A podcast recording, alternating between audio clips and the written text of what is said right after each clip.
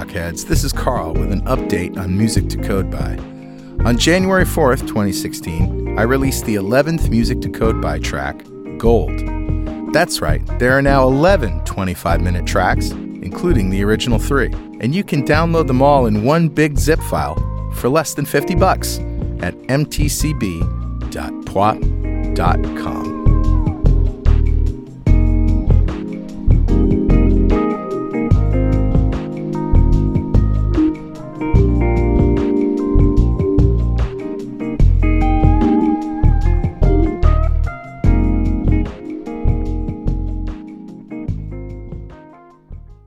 .NET Rocks, episode 1274.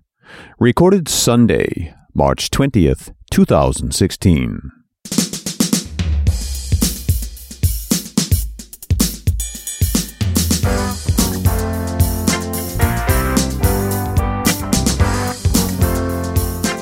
Hey, geeks and nerds. It's time for another Geek Out with Carl and Richard. How are you doing, Richard Campbell? I'm having a good time, man. This is one of those shows where I, I was dreading it because it's a very controversial subject, but I feel good now with all the research done. And I realized I just noticed in my notes, I first started taking notes on this subject in 2014. Yeah, we've been planning to do something in this space for a long time. Yeah, and unexpectedly, or maybe a little expectedly as I got deeper into it, it has split into multiple shows. Right. I mean, we did do the modern agriculture show before this, and even just in talking about genetic modification, it's going to be at least two shows. That's fine with me. There's lots to talk about. It's huge, and I still don't feel like we're going to cover everything. And we probably won't. No. All right. Well, you know what time it is now. It's time for uh, Better Know Framework. Awesome. Hey,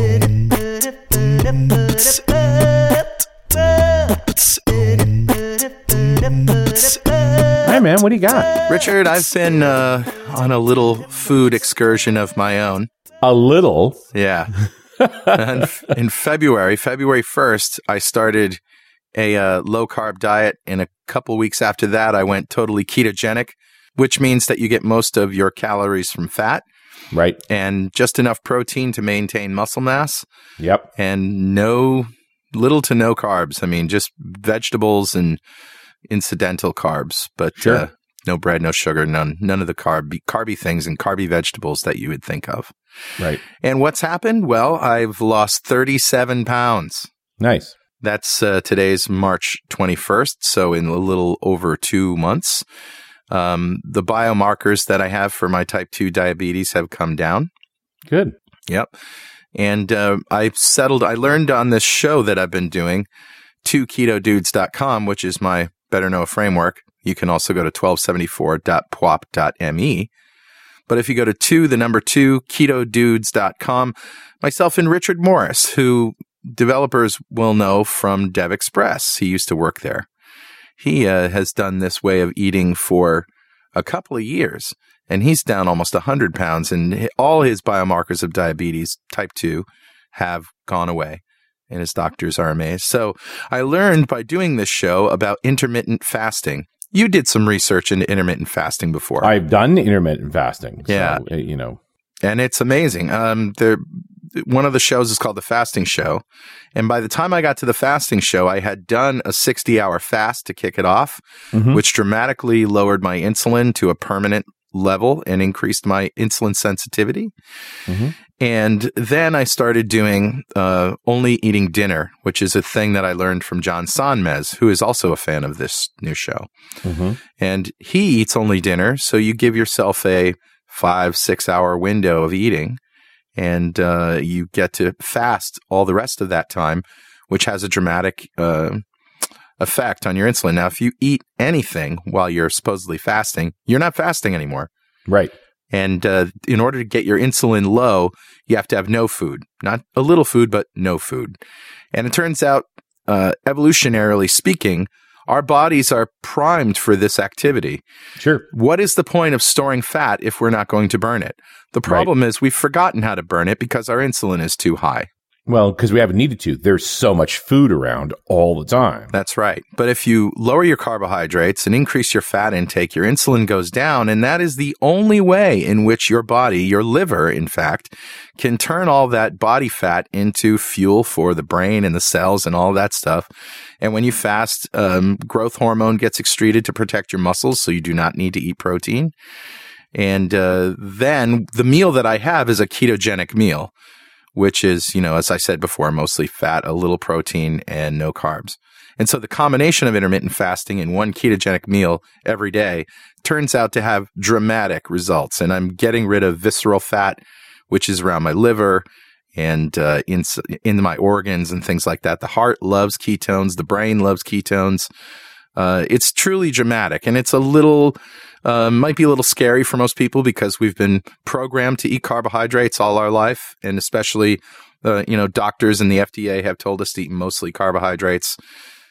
Well, the, the, the other aspect of this is there's a line at which fasting becomes starving, but that's a long way down the path. You're absolutely right, Richard. Um, one of the myths of fasting is, well, your muscles are going to be eaten by your body, and that's not true.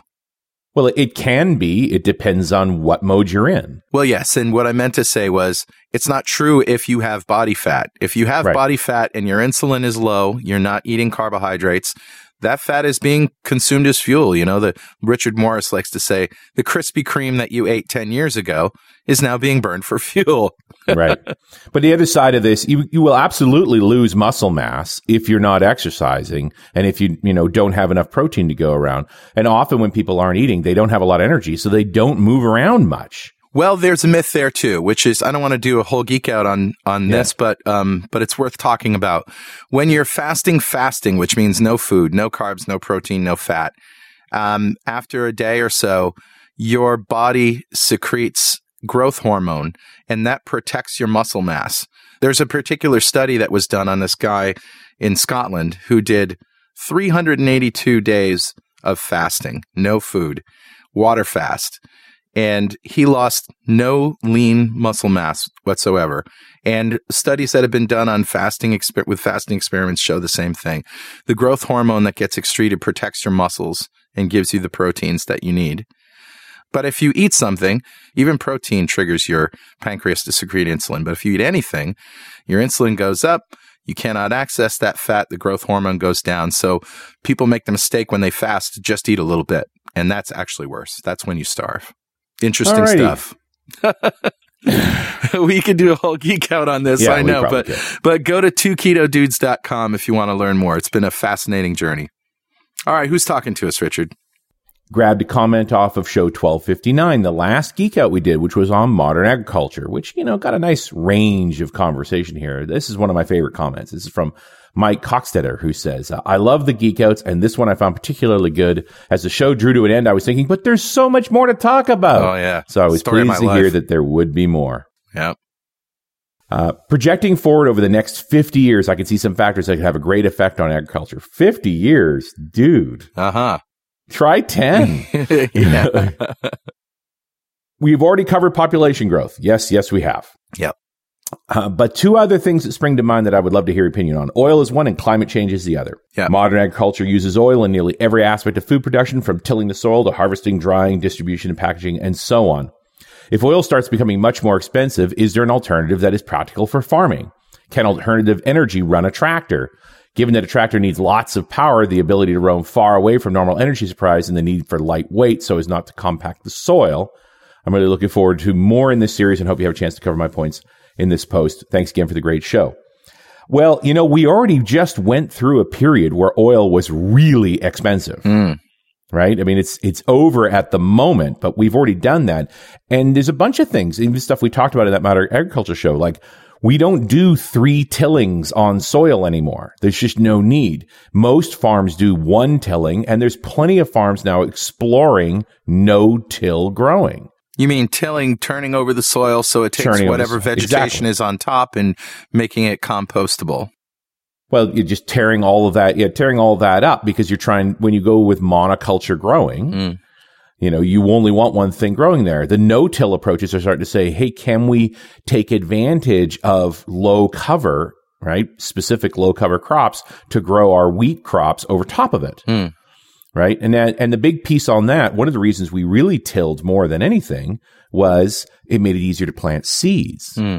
We have more advanced seed planting solutions now that will allow us to plant through existing ground cover. And I suppose one of the reasons you till, as I said, was to, you know, take whatever weeds, grass, or other vegetation is on top, turn that over so that it is a natural fertilizer. But, um, you know, with the fertilizers that they're using in commercial growing, there's no need for that either, is there? it's pretty you know there's almost no need for soil right it's just we, we've we've done this uh, hydroponic growing as well where we just feed the nutrients directly through a, a liquid matrix the the problem is it's too expensive right? Soil is very good at growing food. Generally speaking you you till not right before you plant per se. You till to do that composting but that composting takes time. So you're essentially laying the field fallow when you do that. It may just be in the off season or it may be for a full year but that's the real reasons that you till. Um, seed planting uses cutters as well in old style seed planting, relatively speaking. But uh, new style seed planting, you're literally using this thing called seed drills, and they you can just punch the seed right through the existing food base. Wow. So absolutely, alternative energy is already being explored. We're consuming far less oil per ton of food than ever before. Um, that being said, oil's far from gone and uh, far from non-existent in agriculture. Where there's always going to be a balancing act. Uh, the larger oil consumer is the manufacturer of pesticides. Yeah. Most of them are petroleum derived, and so there there is a whole issue there. And there are technologies out there. The neat thing that happens when oil prices go up is it becomes economically viable to explore new ways to do those things that aren't as dependent on oil. Mm. So, Mike, uh, the climate change discussion is a big one. There's going to be a whole show on it. So Yeah. We'll leave that one for now. Mike, thank you so much for your comment. A .NET Rocks mug is on its way to you. And if you'd like a .NET Rocks mug, write a comment on the website at .NETRocks.com or via any of the social media. We post every show to Google Plus and Facebook. And if you comment there, we read it on the show. We'll send you a mug. And definitely follow us on Twitter. I'm at Carl Franklin. He's at Rich Campbell. Send us a tweet. We, uh, we swap flies with them. Nice. All right, where do we start with genetically modified foods? I mean, we've already sort of started talking about it, but Yeah. Let's start with the basic concept that humans have been genetically modifying their food for 12,000 years. yes, and this is something that we forget. There was uh, the whole idea of grafting plants together to combine their qualities. I have a tree in my front yard, Richard. Yeah. It's a it's a cherry tree, but it's two trees. It's one with pink flowers on top of one with white flowers. And Nice. I never noticed it until a couple years in. I'm like, hey, there's two trees in this tree. And it's very simply one was spliced onto the other one and they just fused together. Well, and, and in fact, virtually every fruit tree you've ever seen was a graft Yeah. Because the, the genetics of, say, apples are so unstable that if you take the seeds from a red delicious apple and plant them, you will not get red delicious apple trees. Hmm. Right? They're not genetically stable enough. The tree you grow will probably be small apples that are bitter. And so, in fact, every red delicious, the reason it has that name comes from the same tree. Right. The normal practice in fruit trees is that you cut away small sapling branches and you graft them onto other trees. So we have literally made fruits and vegetables in the image that we wanted them to be. Right. And I, and I just sent you a link and I'll include this in the show notes. That is a collection of pictures of what fruits and vegetables look like in more in their original form. So it's just this idea of like Oh. the wild watermelon was almost all the white part with a little bit of seed. The red part in watermelon, that's actually placenta. And you can tell because they show a painting by Giovanni Stanchi, uh, or Stanchi, S-T-A-N-C-H-I, from between 1645 and 1672 of a watermelon. And it looks nothing like a watermelon. It's all that we pith. think of today. yeah, it's all pith. And same with the bananas. Normal original bananas had huge seeds on them.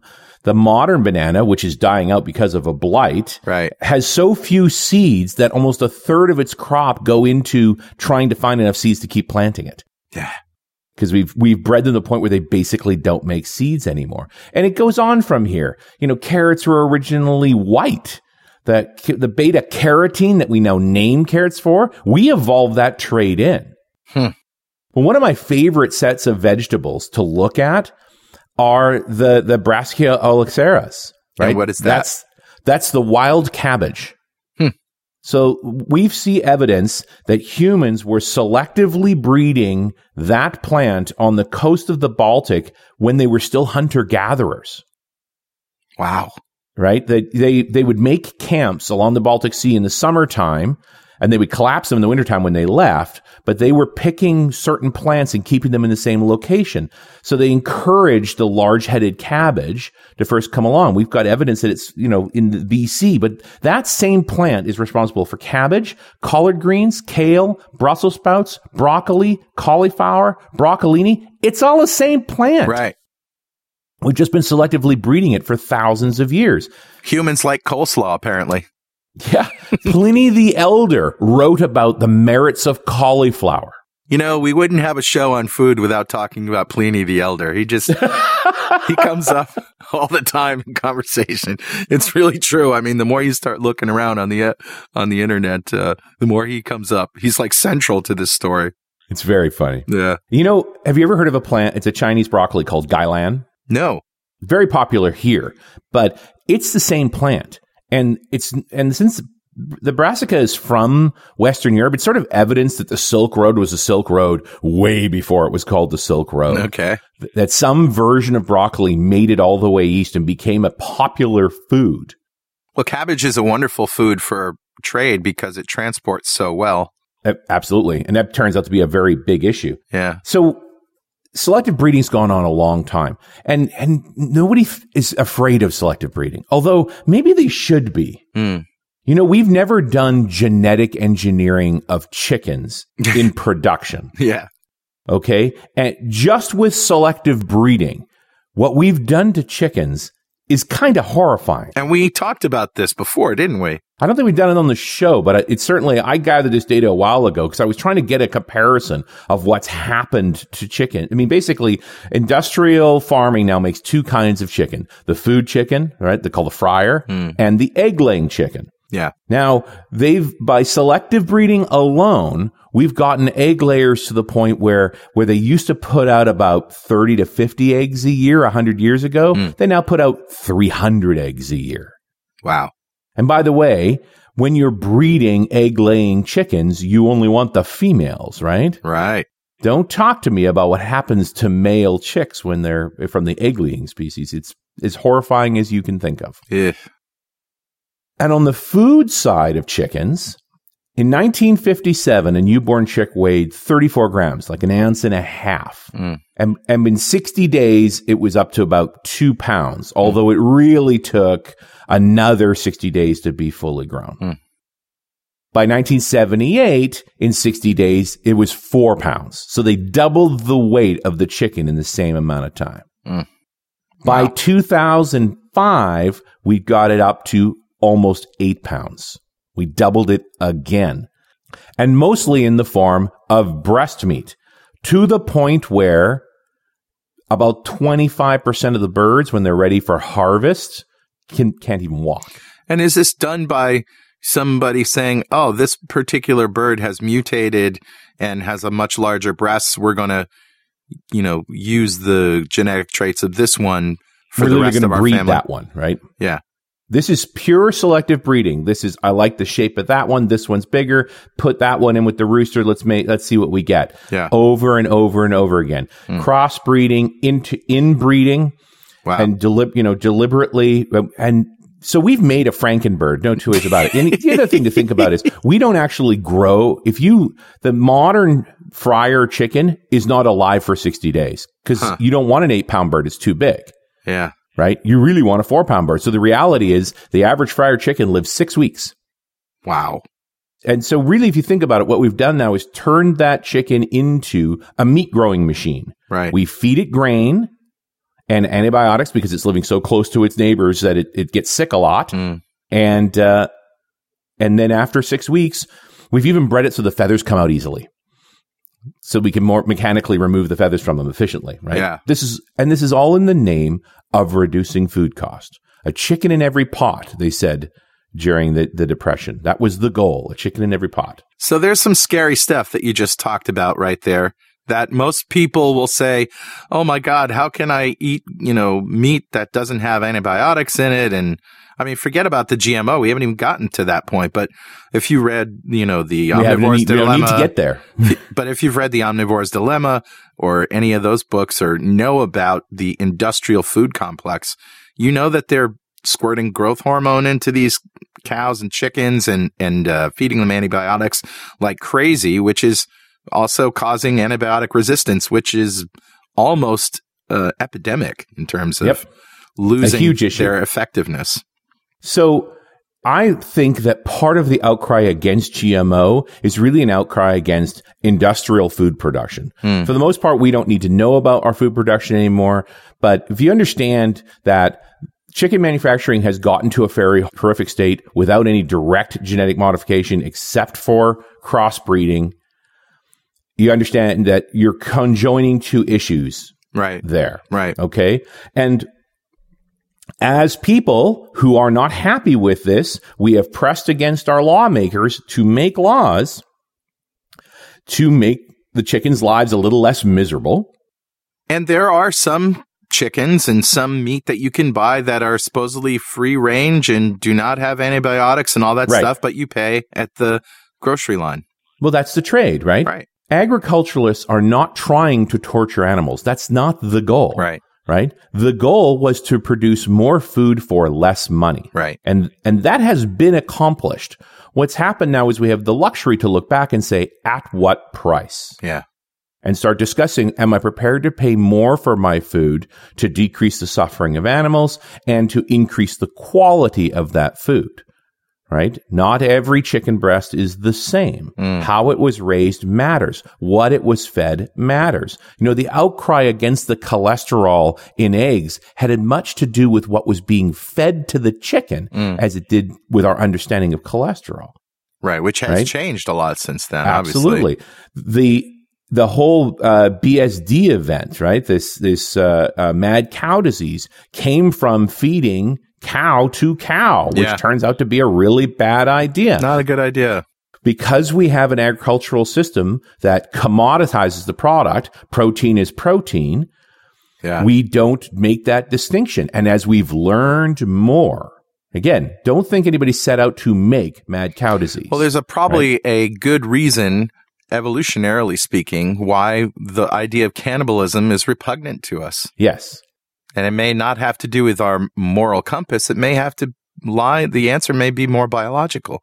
So when, once you get this idea that we have been manipulating the genetics of, of animals and plants for a long, long time, and that industrialization just got us better at it, going faster with it, then you can start looking at what are the new things we're doing, right? Hmm. And again, I don't believe that we're striking out against GMO rationally all too often, the conversation about anti genetic modification looks an awful lot like the conversation about anti climate change and Right. anti vaxxing. Or any of they're those. all that same sort of alarmist mentality. Right, because they do take some sophistication to understand in enough detail so that you can make a decision sanely. Right. So, being appalled with what we've done with agriculture so far is one thing. Let me tell you about some actual scary things. Were you ready for some scary things? Uh, Well, I was, I was not necessarily looking forward to it, but I was expecting some scary things in this show, Richard. Right. So in the in the 1910s and 1920s when we started understanding the structure of the atom and started understanding the electromagnetic spectrum in, in bigger detail and nuclear options became a possibility, we started experimenting with using X-rays and gamma rays to create genetic diversity. Right? Now, you think about one one of the reasons we got so good at making chickens bigger and bigger is that their their rate of growth is incredibly fast. Right? When you can get a generation every 30 days, right? Maturity in, in 90 days, you can get a lot of generations going. So you can breed them quickly to get what you want quickly. But a plant often takes too long. It takes at least a year to see what the seed looks like or what the fruit looks like. So you can't breed them as quickly to be able to do experimentation. And if you're just counting on natural mutation, which in the end, quote, natural mutation means still hit with gamma rays, right? They're just coming from outside the planet. Right. So the fact that we use gamma rays to accelerate that process doesn't seem all that weird now, does it? right. We've used chemicals and high energy particles to do damage to genetic material in plants and then grown the results to see what we got. Yeah. Right. We have. We have since the 1930s. It's a normal thing. In fact, I would argue that every single foodstuff made today out of plants probably has mutagenic genes from this process. So do you call it irradiation? Is that what it is? Now, irradiation, typically irradiation is talked about as a different thing. That's for sterilizing food. Okay. Okay. But mutagenic organisms, and I've, I've just sent you a link in the, and I'll add this to the show notes as well. Okay. This is the IAEA, right? This is the, the main agricultural site for the world. This is their mutant variety database. So this is a collection of all the mutated food that is considered safe to eat. Would you like to know how many variations there are currently in the database? Well, who considers them safe? these are the experts that study them. The experts. Hmm. Yeah. I, I want to know what their incentives are. Well, now you understand this has been going on for 80 years, hmm right? If it was going to kill us, it probably would have, Maybe it is. Right. you know, but the reality is we count on mutation. We find feature, we, we look at those, those, the, the mutants and the new feature they've got. We like that. It's a, it's a benefit in some way, right? Yeah. Maybe it's more cold resistant, right? There's a more cold resistant version of rice in that database that was created by a gamma ray exposure. Right? Yeah. They even have the documentation about how they made that particular mutation. Now, once they've done that initial mutation, they will then breed it with other plants to get it to grow stably. Mm. Right? They're looking for a particular feature and they'll they'll breed it over and over again with you. So you got a rice you've successfully mutated with with the gamma radiation. This is long before you could look at its genes in any way. And but you can see its feature when it grows. And now you incorporate that into your breeding plan, breed the plant over and over again until you get a consistent growing version. So this is the the World Food Organization responsible for cataloging all of this information. Almost everything we've eaten is mutated in some way. Wow. That is completely normal. This is considered organic. None of this falls into GMO in any way. It's considered organic for other reasons, though, right? I guess the organic label doesn't include this mutation stuff. Not at all. Organic is about your growing practices, hmm. not your breeding practices. Right?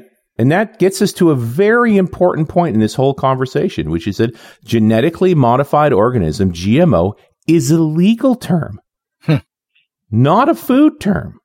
It's completely a legal concept. When we got concerned with what uh, professional agriculturalists and the industrial agriculture machine was doing to food, we asked our lawmakers to put rules around it. And so they had to come up with legal terms for those things. That's how this works. Wow. That is scary, Richard. Whoa. Well, guess what time it is now, Richard? It must be that happy time again. Yeah, there's nothing funny about this, man. I'm scared to death. no joke today. Who can joke at a time like this? it's actually time to give away a DXperience subscription from Developer Express to one lucky member of the .NET Rocks fan club. But first, become a UI superhero with DevExpress UI controls and libraries and deliver elegant .NET solutions that address customer needs today and leverage your existing knowledge to build next generation touch enabled solutions for tomorrow. Whether it's an office inspired application or a data centric analytics dashboard, DevExpress Universal ships with everything you'll need to build your best without limits or compromise. Learn more and download your free 30-day trial at devexpress.com slash superhero. All right, buddy. Who's our winner? Today's winner is Roman Jasic. Ah, congratulations, Roman. Yeah. Golf clap for you, sir. Indeed. And Roman just won the DXperience subscription, a big pile of awesome from our friends at Developer Express. And if you don't know what we're doing here, go to .netrocks.com click on the big Get Free Stuff button, answer a few questions, and join the .NET Rocks fan club. We have thousands of members all over the world, and every show we like to give away stuff from our sponsors. And every December we give away a $5,000 technology shopping spree to one lucky member of the .NET Rocks fan club, but you have to sign up to win. Uh, I don't have anything in my wish list recently. Richard, do you? Uh, I'd like a phone system that works. you know, it's funny.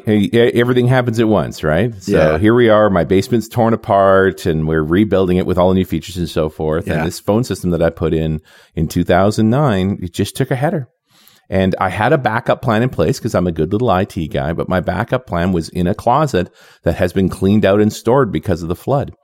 Oh, well. So I have to come up with a new solution now. But uh, I don't think it's going to. You know what's really interesting is this: just like it, the flood was an opportunity to rethink how we're using the basement. Yeah. The phone system failure is, is an opportunity to rethink how we use our phones. Yep. Now, look, I don't want you to be scared because in the end, everything I've talked about is pretty much natural. Gamma rays hit us every day. Yep. Gamma rays hit plants every day. Yeah. And sometimes the plants repair the genetic modification. Sometimes they mutate to it. For the most part, if the mutation is too severe, the plant dies off. Mm. Right? So th- when you realize that this is how plants have always evolved, mm. all we've done is accelerated. It's not actually something to be afraid of. Except for one little point. What's that? Do we trust the people with their fingers on the modification genes? Now, we don't have fingers on the f- modifications at this point. It's random, right? We're randomly damaging genes. We're looking at which ones grow, seeing if they have features that we like, and we're keeping them. Okay. Okay. So we're we're in three levels of acceleration, right? First one is grafting and selective breeding. The mm-hmm. 2nd one is this sort of mutation observation, which speeds it up, and the Right. third one is genetically modifying. And this this is where you know that ethical question comes in because you know if the if companies are out there patenting genes and processes for making things differently and better and very quickly, obviously, and things like CRISPR make that ridiculously cheap and easy do we trust them? How can we keep our eyes on these people?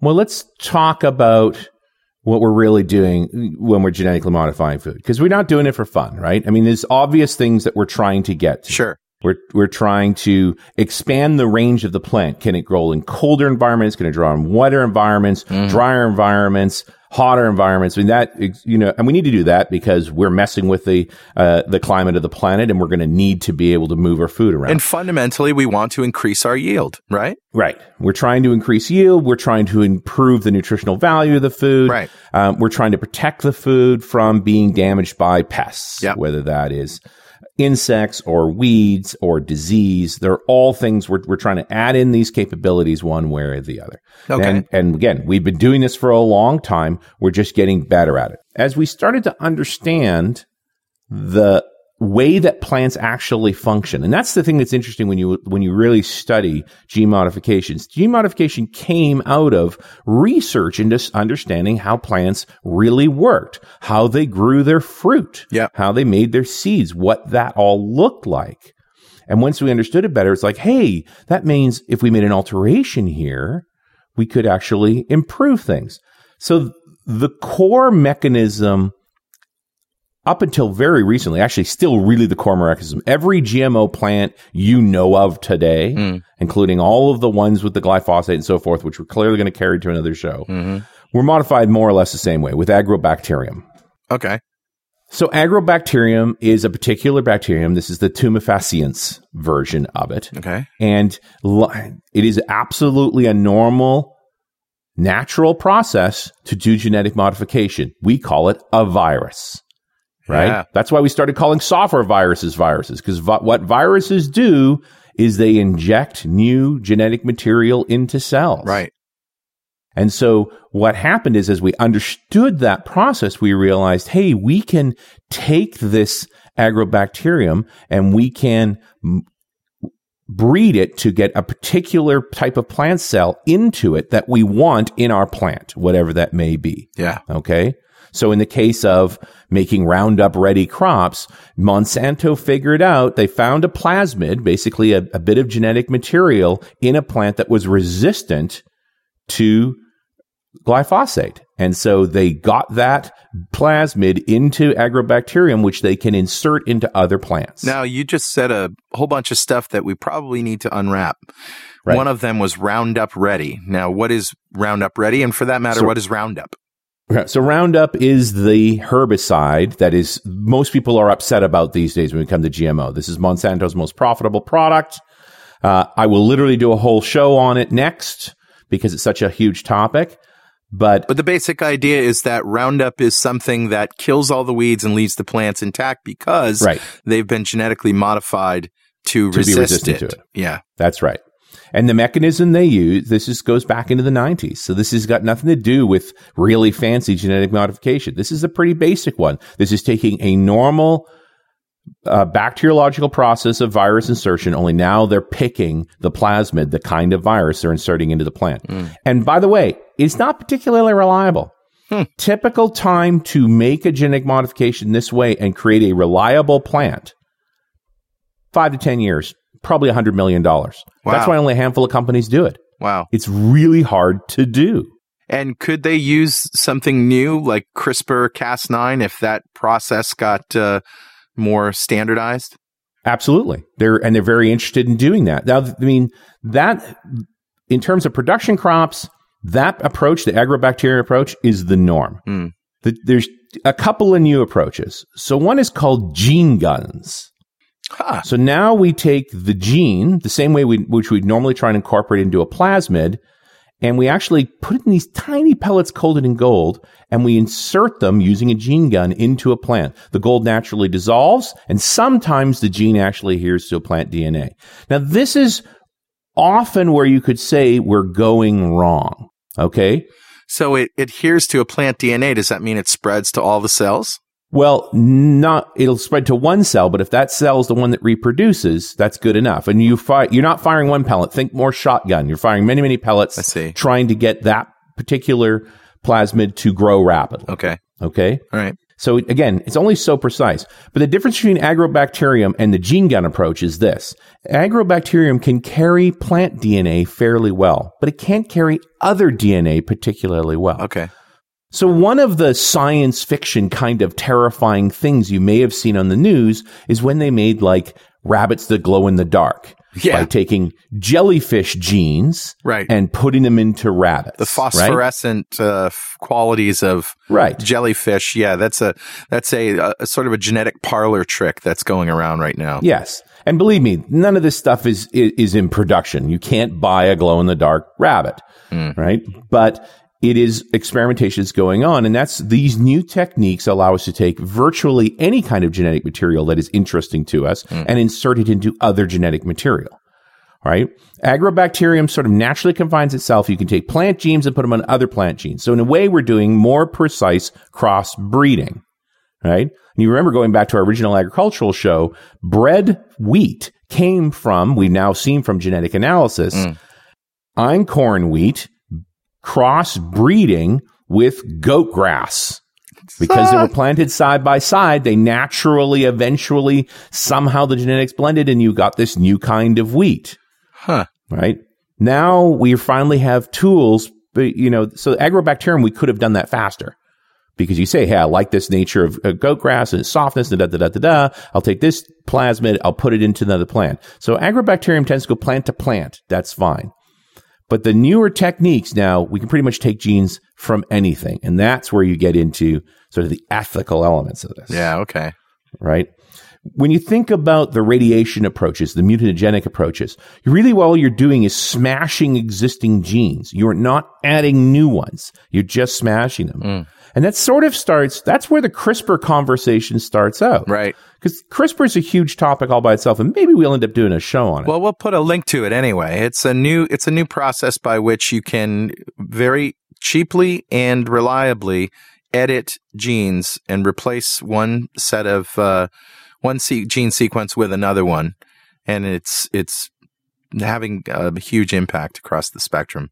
And it's not necessarily that cheap or simple. It's just cheaper and simple than what they were doing. Every other method, including the gene gun method, has a randomness to it. Mm. You're just firing those genes at the, at the cells and hoping for the best. Yeah. Where, I mean, the original CRISPR mechanism was really about removing genes, right? It was developed to do research into understanding genetics better. Yeah. They were trying to identify which particular gene is responsible for which particular trait. And they discovered um, no, a totally natural process, and this is the Cas9 enzyme that allows you to uh, that is actually built to fight viruses. So that when viruses modify genes, this is the mechanism that puts them back. Yeah. And but it normally uses RNA that's already in the cell, so it already has another copy of pieces of its DNA so that it can repair itself. Hmm. But CRISPR by itself will just do the cuts. It'll just take a little bit of genetic material out. And if you think about it, if you use CRISPR like that, it's not that different from the gamma ray approach. It's more precise, Right. but in the end, all you're doing is smashing an, an existing genetic material. But when you combine this entire mechanism, we can now take pretty much any gene we want and edited in. Right.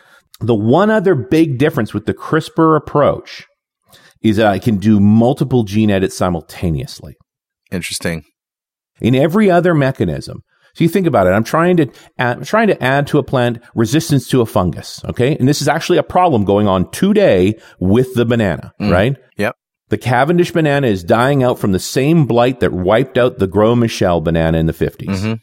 The blight is evolved. It's now attacking the new banana that was the replacement. We've tried all kinds of things to try and fix it. And one of the things that genetic analysis has done to this fungus is realized it's hitting the plant in a lot of different ways. Hmm. There's not one simple way to stop it. Mm-hmm. And nor- with normal gene gun editing or even agrobacterium editing, you could introduce a trait to a plant, but it takes years to get it consistently breeding Yeah.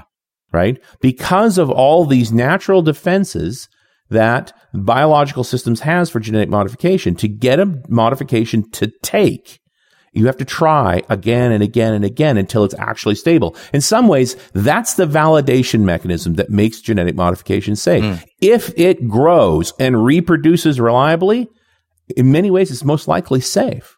So CRISPR slash Cas9 has a chance here because they can put together a sort of cocktail of uh, gene edits where, Right. where all the places where they think it might need uh, all at the same time. So boom, your genetics have changed. It's a much more powerful tool. Yeah. right? So if we could figure out the four genes involved in the penetration mechanism of the fungus into the plant, that we could make those four edits essentially in one pass and then breed that plant to stability. We would, it would take less time to make those changes. You think it takes several years to make one change. So if I have to make five changes, now it's many, many years. But what if I could make all five changes and then it's one iteration of stability? Th- That's what's interesting with that. Do you think that uh, we've gotten, we as a species have gotten sort of complacent with just the amount of good food and the the the uh, avoid and the avoidance of problems that that have typically ravaged our food supply throughout the years? I think that's part of it. And this is also where you get into the like the anti-vaxxer movement. We've had so little measles for so long, we're just not afraid of it anymore. Right. Right? We've had this swing from everything needs to be clean, although we're still obsessed with cleanliness, uh, to, you know, white bread is bad. Right? White bread was originally the future bread. It was the better bread. Right? Right. We've had these oscillations. It was wonderful. It was wonderful. exactly. So let me talk you through as we're running out of time here, a Yeah. few GMO products. Like Okay. the original GMO product that falls into the legal classification of GMO using the agroplasmid approach was the Flavr Savr tomato. Did you ever hear that? Well, I knew tomatoes were genetically modified, um, and they have been for a long time, but I didn't ever hear that word, that term particularly. Flavr Savr was a brand. It only was around for a few years, three or four years is all that all that the company lasted. The company was called Calgene and they were a genetic company, right? Okay. They didn't know a lot about selling tomatoes, but they'd figured out this, what they understood the tomato better than anybody else. Hmm. And they understood that to, how tomatoes actually ripen. What they realized was the ripening for flavor and the ripening for color and the ripening for texture are all different. Wow. Now, the problem with tomatoes is if you actually take them fully ripe and try and ship them, you'll destroy them Right. because they're soft. That's right? why people grow them at home. because they're delicious that way. Yeah. So normal tomatoes, and we could do a whole show on the grocery store process. Oh, yeah. Maybe we should. Let us know. Definitely. they ship them green. They have to. Yep. And that's why they taste like crap. Yep. That's why they're mealy. But the Flavr Savr, they figured out how to separate ripening the fruit so that it tastes good from softening the fruit. Hmm. Two different things, right? You can ship a tomato green, but people won't buy it green. They want it red. So you treat the tomato with ethylene. Ethylene makes the tomato turn red, but it doesn't ripen the tomato for taste. Huh. What, what the Flavr Savr tomato did was that they had suppressed the chemical compound that causes the tomato to soften so that you could fully ripen the tomato on the vine. In fact, it would even turn red, hmm. but it was still hard. So because it was still hard, you could ship it. And then did it complete its process en route to the grocery store and in the in the store itself? Yes, you actually gave, well, when you got to the grocery store, you gave it this special spray that activated that compound that would naturally soften the tomato and it would be soft. Interesting. So it'd be a normal ripe tomato. was it safe? The FDA approved it. Does it? Right. Was it safe? Is driving safe? Yeah. Is flying safe? Is breathing safe? Right? What they saw was we have not significantly modified this plant. All we've done is suppressed the ability for it to soften and then we enable it later. yeah. Okay. Okay.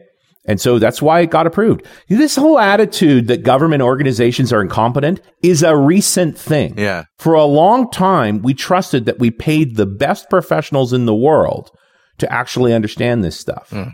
You know, and we could have a whole conversation, and maybe we will, about how that process may have been subverted as well as how the public perceives May it. have been. The FDA is one of the most corrupt government agencies we know. Yeah, most corrupt is a hard concept, but we'll talk about that. Well, it certainly is corrupt. Well, is it? That's an interesting question. The interesting thing, of course, is the Flavr Savr's gone. You never guess who bought the company when it went bankrupt. Monsanto. Why, you'd be correct, sir. Yes, I knew. Yeah. Now, let me say something very nice about Monsanto, and I'll tell you another story. And this is the Hawaiian papaya. Okay. So in 1995, there were almost no papayas being grown in Hawaii anymore because of the ring spot virus. Yep. The, the ring spot virus was transmitted by insects, typically aphids, which are almost impossible to, to stop, but it was actually a virus that went into the plant and it ruined it, turned it, it made it spotty and soft and it would rot very quickly. Uh oh. Okay. And so they tried every, they tried selectively breeding that problem out. They tried crop rotation and discipline to get rid of the virus and so forth. They tried quarantining different plants. They did, they did all of the least expensive solutions to try and solve it because genetic modification is extremely expensive. Hmm. So it wasn't until all other options had been sort of buried that the genet- they used genetic analysis to understand what this illness was, right? And realized that in the, the, the papaya DNA was susceptible to this particular virus modification that hmm. would ruin it. Hmm. But there were other plants that were not susceptible to ring spot virus. Hmm. And so government researchers actually said if we could modify a, take a gene from the virus itself, mm-hmm. known as the coat protein, and embed it into the skin of the, the papaya, the papaya would be resistant to it. And it was actually Monsanto who did the work. Huh. They actually did the agrobacterium plasmid to actually figure that out. And then they gave it to the Hawaiian Farmers Association. Hmm. Now they said point blank that it's like, look, there's no money in it. There's not enough papaya for this to be a business we'd be interested in anyway. We know how to do this, so we'll do it. It got approved and so forth. We'll provide these modified seeds at cost, right? Knowing it would reproduce on its own anyway. Hmm. And the reality of this is that this virus, which had been par- transmitted from insects for a long time, this is something that's been in food for a long time. It's not dangerous in any way. It doesn't affect people. It only makes the papaya go soft and rot, right? That's all ring spot virus does. Hmm. But now it was a genetically modified food. And so it actually got attacked, right? In, in, in, when they started growing it in 1999, people started freaking out about it. Actually, there were vandals that destroyed cheese, calling it genetic pollution, recognizing if they didn't do this, there would be no papaya at all, right? And there was a paper produced in 2002 that said there are parts of the gene in the ring virus that look like an allergen, right? But there was no actual, there, there was no complete study that actually said, here's how you trigger the allergy and so forth. But they used that study to attack it for further, uh, further on. There were six modified amino acids of the 280 in the papaya gene. That was the modification that they made. Hmm. Right. And eventually people lost interest in this. It was only the papaya. People stopped caring. Uh, Japan approved it in 2011, started growing it there as well because the ring spot virus has been spreading around the world. So this is now like the alternative, the only reason papaya still exists. is this now modified version, Wow. right? So there's no money in it from Monsanto, even though they did the work. The Yeah. research was originally done by public sector scientists anyway. It doesn't cross pollinate to other plants, so it's not really affecting anything. And more importantly, because the plant's now immune to ring spot, you don't spray pesticides on it anymore to try and stop it. Yeah, right? yeah. They used to try and kill all the aphids to stop ring spot, but aphids are so plentiful, you couldn't use enough uh, pesticide. Wow. So it's one of these examples of genetic modification that benefited everybody in the end, Yeah. right? And it looks like it's the only chance for us to say the Cavendish banana as well. Hmm. We we really don't have any other option. Right. Well, it's be interesting. Two more. s- It'll be a, well, it'll be really interesting to follow that story. I learned about uh, CRISPR Cas9 from uh, Radiolab, and we've talked about it before. Uh, and I'm always watching the news to see how see how that plays out. Well, and to the, at this point, there have been no products made using CRISPR. Right. So we, it's just a research piece, and it's, this is part of the challenge I think most people have. I think the scariest time for mutating crops and so forth, genetic modification, was probably in the 50s and 60s with the sheer amount of mutagenic behavior that was going on hmm. and only a marginal understanding of what was going on. Now that we know so much more and we're much more precise in what we're doing, it's far less threatening. Yeah. Have you heard of golden rice? Tell me. So golden rice is genetically modified rice. Now, why are they modifying the, the genetics of rice? Vitamin A deficiency. Hmm. So in Southeast Asia, it is hard to get vitamin enough vitamin A to keep yourself healthy. Actually, it's a real battle. In fact, hundreds of thousands of children go blind because of vitamin A deficiency. It's considered a, a major health crisis, and the Office of Humanitarian Services in the UN is spending a lot of money to give kids vitamin A in the form of liquid a couple of times a year so that they get enough vitamin A to maintain their sight because they just don't have access to beta carotene the way we do. These are poor people and their primary staple crop is rice. And so there was this pretty good idea back in 1999 to start incorporating beta carotene into rice. Mm. Now, again, they're using that agrobacterium, so they were only using genes from other plants, daffodils typically. Uh, was the initial thing. And it didn't put enough beta carotene in the plant to actually make a difference. There was, again, no money involved. This was pure government science trying to save lives. Uh, it got attacked because it was genetically modified. Of course it did. And it, and it was a double whammy that it wasn't enough beta carotene to make a difference. But by 2005, they'd actually raised by doing additional crossbreeding and additional genetic modifications, they'd raised the beta carotene by 20 times. Wow. So that now, uh, there was a Chinese study done in 2008 that said a 50 gram serving of the golden rice would give a child 60% of their daily intake of vitamin A. Wow. That's amazing. It's huge.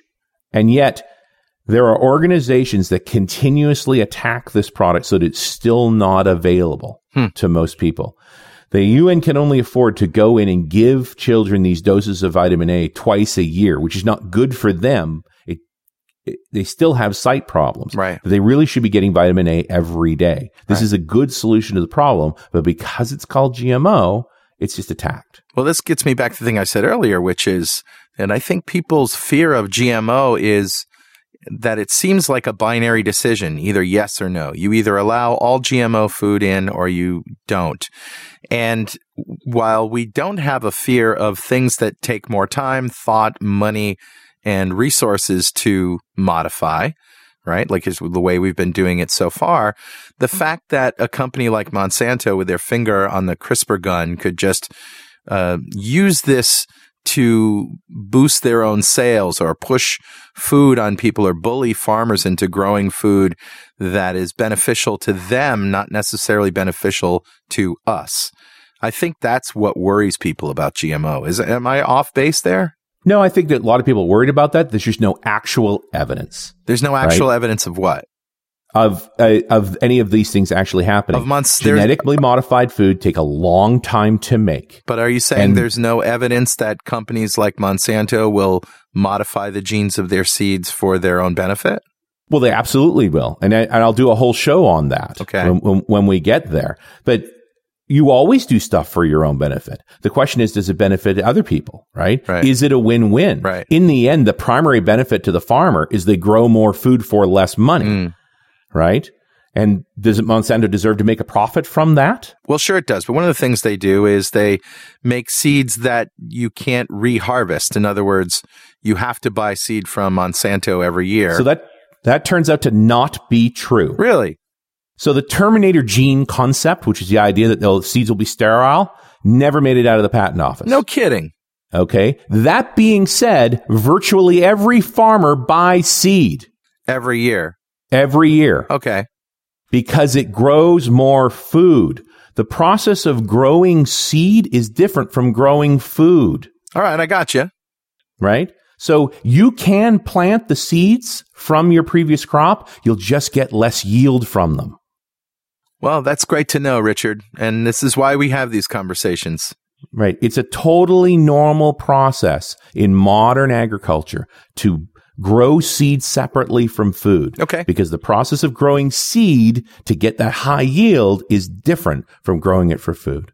All right. So, in all of your research, you're saying you haven't found any evidence that Monsanto has done anything that isn't also good for its customers. Not true. I absolutely have found issues with all of that. Oh. They have totally run afoul of the patent process. But understand that's not them trying to kill farmers. That's not the business they're actually in, right? That's them. The, the patent law is clear. If you don't protect your patent, you don't have your patent Yeah, right. right? So there, you know, and you combine that with a legal system in the United States specifically that is largely built around bullying, Yep. Right? Forcing settlement rather than actual negotiation. Yep. And you get the situations that you see. And I'm not saying Monsanto is blameless in any stretch of the imagination. But in the environment that they're in legally, which I agree is ridiculous, uh, that that happens. Right. And and on top of that is this issue of patents do expire. So the gly- the patent on glyphosate has expired.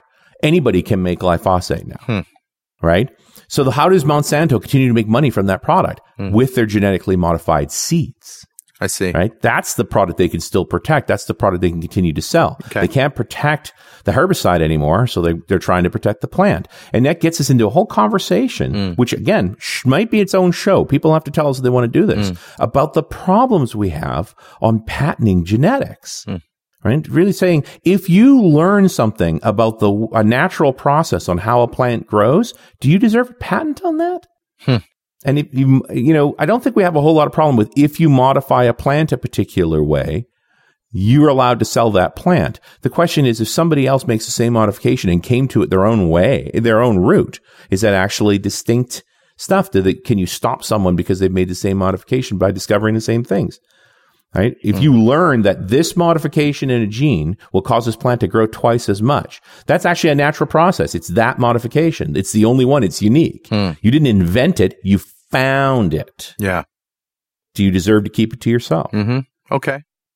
So what I have planned next is a show specifically. So we have only, if you think about all the stories I've told here about genetic modification, they're mostly about increasing the yield on food, protecting food from disease, uh, you know, uh, ex- extending the nutritional value of food. All fairly positive things. Yeah. But it's not the only thing that we modify for. The the pesticide resistant side and so forth, and this is the thing the thing people are most sensitive about, is a huge topic. And it's why I've spun it off as its own show. We're gonna talk about pesticide resistant crops in the next show. But I can think of several others we could go into here. So I'm I'm happy to have folks send us emails or write to us on the show notes itself about what they'd like to hear next. I'm also thinking, how long do we want to talk about agriculture? Because there's some cool stuff going on in space. Yeah, there is, too, isn't there? That I wouldn't mind talking about as well. Yeah. Awesome, Richard. Well, this just whets my appetite for the next one, man. I love it. Yeah. Thanks for listening, and we'll see you next time on .NET Rocks.